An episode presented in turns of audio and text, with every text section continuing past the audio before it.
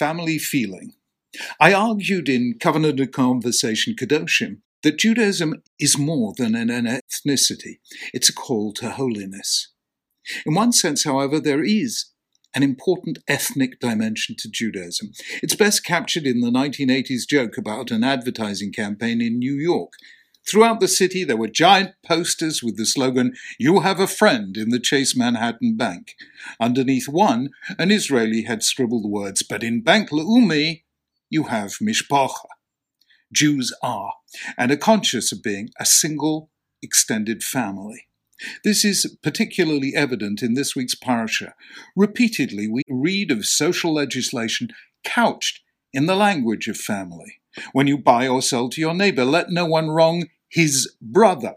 If your brother becomes impoverished and sells some of his property, his near redeemer is to come to you and redeem what his brother sold. If your brother is impoverished and indebted to you, you must support him. He must live with you like a foreign resident. Don't take interest or profit from him, but fear your God and let your brother live with you. If your brother has become impoverished and is sold to you, don't work him like a slave. Now, the phrase your brother in these verses isn't meant literally. At times it means your relative, but mostly it means your fellow Jew.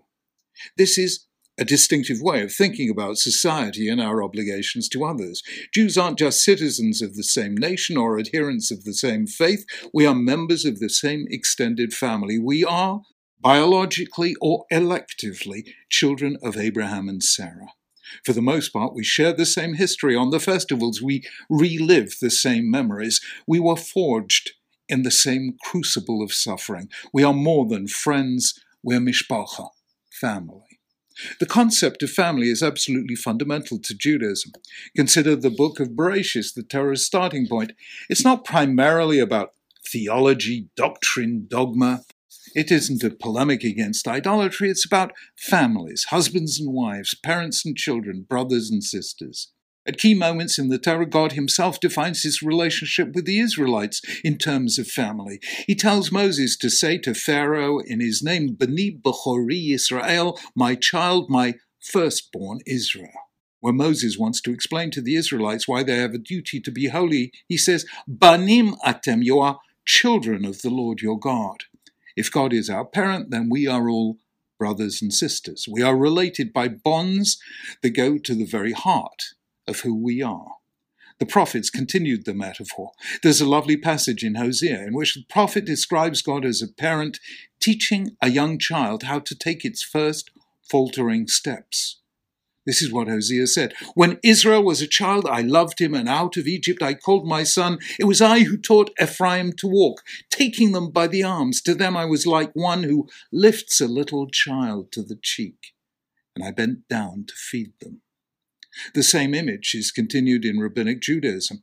In one of the most famous phrases of prayer, Rabbi Akiva used the words Avinu Malkenu, our Father, our King.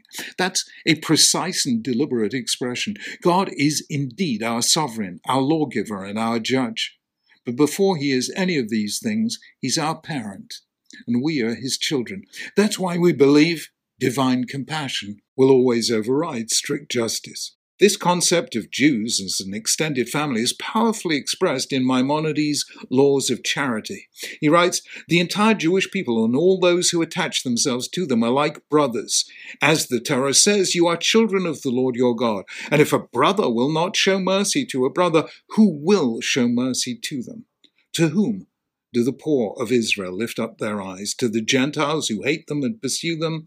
Their eyes are turned to their brethren alone. This sense of kinship, fraternity, and the family bond is at the heart of the idea of Kol Yisrael Arevin Zeh Bazeh, all Jews are responsible for one another. Or as Rabbi Shimon Bar Yochai put it, when one Jew is injured, all Jews feel the pain. Why is Judaism built on this model of the family? Partly to tell us that God didn't choose an elite of the righteous or a sect of the like minded. He chose a family, Abraham and Sarah's descendants, extended through time. The family is the most powerful vehicle of continuity. And the kinds of changes Jews were expected to make to the world could not be achieved in a single generation. Hence the importance of the family as a place of education, you shall teach these things repeatedly to your children, and of handing the story on, especially on Pesach through the Seder service. Another reason is that family feeling is the most primal and powerful moral bond. The scientist J.B.S. Haldane famously said when asked whether he would jump into a river and risk his life to save his drowning brother, No, he said, but I would do so to save two brothers or eight cousins. The point he was making was that we share 50% of our genes with our siblings and an eighth with our cousins, so taking a risk to save them is a way of ensuring that our genes are passed on to the next generation. This principle, known as kin selection, is the most basic form of human altruism. It's where the moral sense is born. That's a key insight not only of biology but also of political theory. Edmund Burke famously said that to be attached to the subdivision, to love the little platoon we belong to in society, is the first principle, the germ, as it were, of public affections. It's the first link in the series by which we proceed towards a love to our country and to mankind. Likewise, Alexis de Tocqueville said, as long as family feeling was kept alive, the opponent of oppression was never alone. Strong families are essential to free societies.